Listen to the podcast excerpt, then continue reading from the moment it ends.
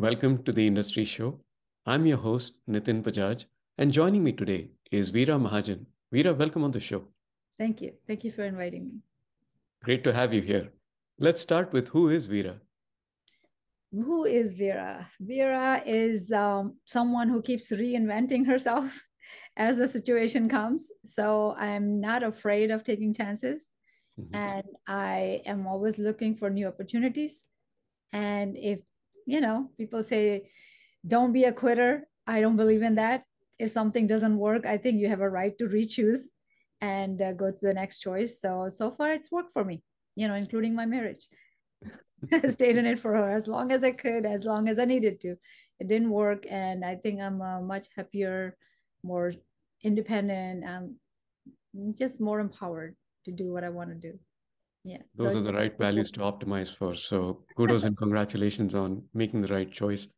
Thank you. Thank you. Tell us, you know, I, I tend to ask people what what they do for a living, but what just having known you and uh, talked about several different things, I want to know what gets you all excited in the morning and what motivates you in the morning, the first thing I do is I just look outside. Luckily, I have a beautiful view. Yes. And as you can see, I have two little puppies. and uh, so they just give me such a feeling of being grateful to yes. be alive another day.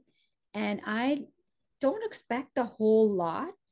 I know the bigger universe, I trust in that, knows better. I was just listening to a reel once in a while i go through those uh, instagram reels and uh, surprisingly enough it was shah rukh khan that not shah rukh khan salman khan which nobody expects him to be so um, spiritual. He mm-hmm. said to make plans is like making god laugh at you because as you've seen you can make plans you can do whatever you want. Things are going to happen how someone else up there is planning for you and things change in a minute and you just have to be open. So I just get up and I'm grateful to have what I have and the opportunities that I know I have, I'm working on. Other than that, I just want to do my best and see what happens. And it's actually really fun way of living to mm-hmm. surprise yourself and stay in that excitement and just be happy and looking forward instead of looking like, oh my God, all that bad stuff. I'm like, okay, what's happening today? And my first uh, very honest prayer I've done for a while now is uh, I pray to uh, God. I don't have one God or one mm-hmm. religion, but I am a spiritual person. I believe in God. So I just say, help me do the best that you made me or want me to do. And uh, I think that also works well. And it takes a lot of pressure off of me to just go out and live. True. So you've run a software company, you're an author, you're a speaker, you have worn and you continue to wear multiple hats. You had a, a very uh, successful magazine that was bought out. So, what do you do for a living today? What's your focus? Uh, again, I have a few different irons in yes. the fire, yes. and I like to keep them open, not just because of uh, of course, income stream is also very important. Mm-hmm. And everybody says you should have a few different income streams. And I'm working on that. And also, it's just exciting. And, it, you know, if you are working on something and saying, this is all I do, you're closing everything else out. Something else exciting comes. I'm always open to listening. And uh, I still don't work. I don't ever want to work 24 hours, you know. Mm-hmm. Uh, well, you can't work 24 hours, but even 18 hours or 16 hours. I don't want to kill myself working, but I want to keep it exciting. So I keep it open. I go listen. And some places you can just be an investor, somewhere you can be just an advisor, somewhere you can be, you know, a referral and let people connect. And uh, so I stay open. But overall, I am very focused on working as a speaker on women empowerment and I want to encourage women to love themselves so much that they never allow anyone else to take control. And then you become uh, sad and hurt and not happy inside. I don't want to pretend to be happy. I want to be happy. And that's what I want to encourage other people, and especially women, to learn right from start. So that's why I work with young girls. I speak at colleges and I'm looking for more opportunities if, you know, as many colleges and young people that I can talk to to know the good relationship what should be. If they don't even know what a good relationship should be they will expect accept bad behavior as the normal and then that goes from generation to generation. So i'm trying to break that cycle of abuse and encourage self-love and encourage uh, not to stay in a victim syndrome. People love to stay in a victim syndrome blame somebody else for whatever's bad is happening to you. But including abuse i think we need to take our own role. What is our role in it? So i'm trying to le- teach that encourage that. And i have a book like you said on it. It's called unreported. I actually have a copy uh, it's called unreported because domestic abuse is unreported crime i'm writing a screenplay i have written a screenplay i'm um, raising funds to make a film it's a feature film and uh, murder mystery with the undertone of domestic abuse. So I'm doing a lot of things like that with other little irons that I'm working on. Yes. So usually my follow-up question is why I do this, but you did an extremely good job putting bringing that perspective in. Your what is really driven by why, and uh, you know you have been and you continue to be a champion to help women realize their self-worth which is extremely important so thanks again for doing what you do uh, you also have a TEDx talk that will link, uh, you know, when we uh, when this is released. So again, you know, amazing work that you're doing. So please continue to do so. Thank you. As you as you go about doing this, you know, there's obviously many different challenges that you and the community at large has to face. What would you say is the one big challenge that uh, you are facing? I think it's more of awareness and denial. People don't want to know that uh, abuse exists, even though they see it. You know, it's like you see a tap water running, and uh, it's like, oh, the water is running, but they don't want to do anything about it. And uh, or they just deny and walk away. You know, a lot of times you'll see a sprinkler or something broken. Nobody does anything about it. But um, yeah, people here ask me, oh, was your husband Indian? and they think that is the problem you put the blame somewhere else and that's not true domestic abuse is a global problem and i tell them yes in indian in india it's not accepted or condoned but it over you know overlooked or people like they told me veera you're not the only one we're all living like that hmm. we're all in the same boat i'm like no i don't want to be in that boat come to my boat let's go to somewhere where we're not being abused you know why do we like these uh, me too things I don't mm-hmm. want to be in a me too where, oh, I was abused and I was abused. Why don't we all be in a me too where I'm living a happy life? I'm mm-hmm. living an empowered life. So I'm trying to encourage that. And that's where the problem is. I go to India, like you said, I did TED talk there. I've been talking to a chairman of a university in Nepal, and he's willing to give me a lecture that I can teach online but he's still not willing to talk about domestic abuse. He said hmm. you can bring in something else and then you can sneak this in and he's okay with that. But he doesn't, you know, he just feel like even women, they think they're okay. You know, in India, I am involved in a really big organization. They gave me a title of uh, president of Women's Wings. It's called NRI Welfare Society, and they know people all around the world. They give all kinds of awards. They've given me awards for my writing. That's how, you know, I found out that I was the only person ever to have done a mainstream magazine. Mm. Uh, I mean, only ever Indian origin person to do a mainstream magazine in Indi- in US. And they gave me award for all that kind of stuff. But and they know my story, they applaud my story, but nobody wants to do anything about it. Mm. So that's the that's the challenge I'm having. How do I t- encourage at least the people in power, people in position to get together and make this change. Because if they are fine and they may or may not be abusers, so their family seems okay True. and uh, acceptable. And yeah, they just oversee everything else. So I'm just, that's my biggest challenge. Yeah, creating awareness and and then you know with that comes the sensitivity. Oh, a yeah. lot of people are just not calibrated the right way to even yeah. be cognizant of yeah. what is abuse because and, it's yeah and they don't want to see because they may not be treating their women or children as well because hmm. if they are the commanders of the family and the whole family ex- accepts them as the commander my husband actually during the divorce he told me my ex-husband i believe i'm a god. If you believe that we'll all be happy. Like really? yeah. So that's the thing. If they think their families are okay it may not necessarily be true. Just because everybody's accepting them they're in power you know like moms they say your dad just loves you. He's doing this because he loves you. And everybody starts accepting and they become dads in the next generation and they do the same thing mm. right? And that's how the abuse is growing. And there's so many these kind of different ways either denial or unaware not being aware of it. So that's why my book first of all is about awareness. I talk about all different kinds of abuse and then i tell them you know like if you feel this this is abuse.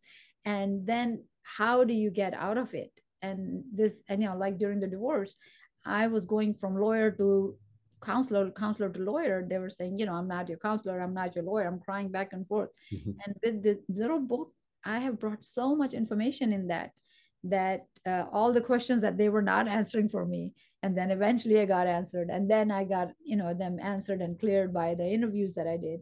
So a lot of information in that book. That's kind of my goal right now to at least make people aware, show these women what looks like happy. You know, when I moved to California three months after my divorce, uh, I got divorced earlier, but then I stayed in, in Michigan for a little while. Then I moved here. And that was the big change. Three months later, I woke up one day, I'm like, oh my God, I haven't cried for three months. And that's that's the freedom I had never known before. And I want people to know that freedom unless you know, you don't know what you're missing, right? True. So, so true. So, you know, as you talk about the big challenge of awareness, on the flip side of it comes the opportunity. So, what's the most exciting one that uh, you are targeting? I think I wanted. To, I'm just talking when I went to uh, Oxford University. I talked and all the young people they just ran to me after that because i said i have some books i brought to you know give away mm-hmm. and uh, they just wanted the books and they just like you can't believe it's like this is what a woman should be and they you know right away start saying it's the i'm their role model my neighbor here actually there were she has three daughters and she told she told me one that I tell them, look at Veera, she's doing it on her own. You mm-hmm. don't have to be dependent on a man to have a better life. I mean, it's fun. It's nice to have a companion. It's nice to have a partner, mm-hmm. but you shouldn't be dependent on anything. So those are the things. Talking to younger people when I see, like, oh my God, I'm gonna help her make better decisions from now on, and she's learning or she's starting to think about how it's not just I have to listen to someone else's rules how no matter how unfair they are just to be able to survive. Or recently i had a talk at pepperdine and this girl literally said i'll be the last one out in the new job. And she was afraid that she's going to be yelled at by a professor or the uh, employer. And like no is that part of your resume? That i by the way i do also accept yelling or whatever. It's like if it's not then don't do it do the job that you are sending your resume for and that's what you're getting paid for. So yeah accepting abuse is not in our resume and yeah. we're not going to accept it. So these are the things that excite me you know to help young girls at least change this for a new generation because they're going to be new moms and they're going to be new parents and they will help gen you know produce and rear better and more empowered children. So better so so important yes better future for all of us right yes and Veera, as we look at the future, I want to take a pause and look in the rearview mirror in your own journey, personal and professional. I'd love for you to highlight two instances. One that blew your own expectations, became a success beyond your imagination. And on the other end, something that did not work out as you had planned and was a failure, became a lesson. Well, again, uh, on personal level marriage you know divorce can be sure. and most people see it as a failure of the marriage. But when you see that i was i lived in abuse from my childhood and then as a wife and then as a you know as a mom it was horrible. But surviving all that and coming out of that and living the life i'm living right now it is a success story of survival you yes. know so i am so excited about it and i am not afraid to talk about it. People are like you're going to talk about it? Are you not afraid? I'm like have you heard seen the title of my book? Unreported. You have to talk about it. So yeah. if that helps someone else so i believe this is a success story right? Yes. all that was my boot camp training in mm-hmm. any major thing that you want to do. You have to go through so much training. So i just think of it as a training and i am doing well. I am helping somebody else do well. And on a professional level of course i had a computer science degree and i married a guy who also had computer science and engineering. So we opened a software company and we were successful which was um, not rare but in a way you know not everybody gets that kind of success that we did mm-hmm. but still we were on the same path of what we were doing right we had computer science we had the skills that needed to be done and then i moved to california by myself i did not know a single soul and i met people i was like who's going to come see me in my apartment and find me and want to talk to me nobody so i'm going to get out and i'm going to go talk to people. So I joined a wine club. I don't even drink wine, just to hang out with people. you know, it was very close to my house, and I was I would walk, and it was very casual in Malibu. So I would just hang out, and they would pour three little wines, and I would just kind of sip on them and talk to people, and and uh, I made friends. Out of that, I made friends with this one person who had a tabloid kind of a magazine Mm-hmm. And uh, I told him, yeah, I've done some writing and I would like to write. So he liked my style of writing. And then I met another couple who was really old and they were artists. They had a lot of art. They wanted to put up an art show. I had nothing to do. I had just moved here. So I helped them put up an art show. And nice. now people saw my business end of it because I, you know, everybody locals, all the celebrities and people. They were all there and it was a nice restaurant and we did a good show. And people thought it was my show. So i got to know a lot of people. And now this magazine person he was obviously looking for some partner. So he asked me if i would like to partner. I bought a small part in the magazine. I turned it into a um, glossy beautiful magazine that came out every month because he was a hippie kind of person. He only published whenever he wanted to publish so now I brought my business background to say what I want to do and then do what I say. And because I was, it was like very, I got this freedom to write, and I was writing about emotional stuff and physical stuff because I'm a physically very active person, a runner and jogger, and you know, I do crazy things like jumping out of a plane. But uh, so I would start writing and telling people what's going to come next, and people started expecting and of course i was also meeting people. I was going to different places. And uh, that turned my magazine into a huge success. And from that i met other people. They invited me to women in films. And then i wrote a screenplay. And now i have the screenplay. So a lot of you know my life is success. My magazine was a success. My then i oh yeah i started doing spiritual psychology. I finished that. In the meantime i was doing uh, events at pepperdine I met the counselor and I said, why don't you do psychology? I'm like, I don't really want to be a therapist again, this and that. I want to be a peacemaker. And we literally walked to the dispute resolution center. I wrote my application right there. They gave me admission on the spot while we're sitting in their office. And they said, don't worry, the other stuff will come because the classes have already just started this week. So you start your classes. My transcripts from Michigan came later to prove that I can do it. And, you know, that I have a bachelor's degree before that. And so that went well. So everything's been great. You know, I graduated with master's degree and dispute resolution at Pepperdine Law School. And I did that. Now I'm, you know, speaking. And so I'm always tweaking what I'm doing. So I stay open, but uh, I consider this a success story. You know, now I'm talking to you. so this is amazing Yeah. Veera, I would love to change gears and uh, move us into my favorite part of the show, which we call the one line life lessons. I'd love for you to share a few of your life lessons with us. Okay, that I have to. I mean, first of all, I always say, let people know how you want to be treated. Yes. That's how people will treat you, right? So true. We don't know how we want to be treated and accept anything, and that's what happens. But uh, there are a couple of the things, you know, I wrote just so I remember.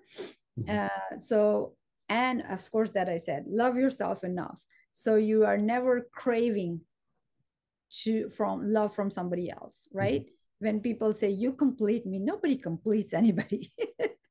I'm a complete person. Yes. You want to come to me, come as a complete person so we can enjoy life together, right? And be grateful, which I said earlier, you know, be mm-hmm. grateful. And if I want to show you the view or where I am or two little puppies, I am grateful every day. I'm happy and just had a grandbaby. I'm, you know, again, even everything talking to you talking to sahara you know all my speak people that i've met it's all beautiful i'm grateful for everything and uh, uh, i want to live life on my own terms i want to encourage other people i don't want to be controlled or told to do things that i don't want to do of course i want guidance of course i have advisors mm-hmm. but still on my own terms. And the lastly, I always tell people is don't be afraid of taking risks. Take a risk. You know, don't be stupid about it, but take a risk, do something new and enjoy life. You know, keep life exciting. Thank you, Veera. Really appreciate you sharing the life lessons and for more importantly, sharing your journey and story with us. Keep doing what you do, keep being you, empowering people all over the world as you have and, and you will continue to do. Thanks again. Thank you so much. This was fun. It indeed was. Thank you. have, a, have a wonderful day. Thank you.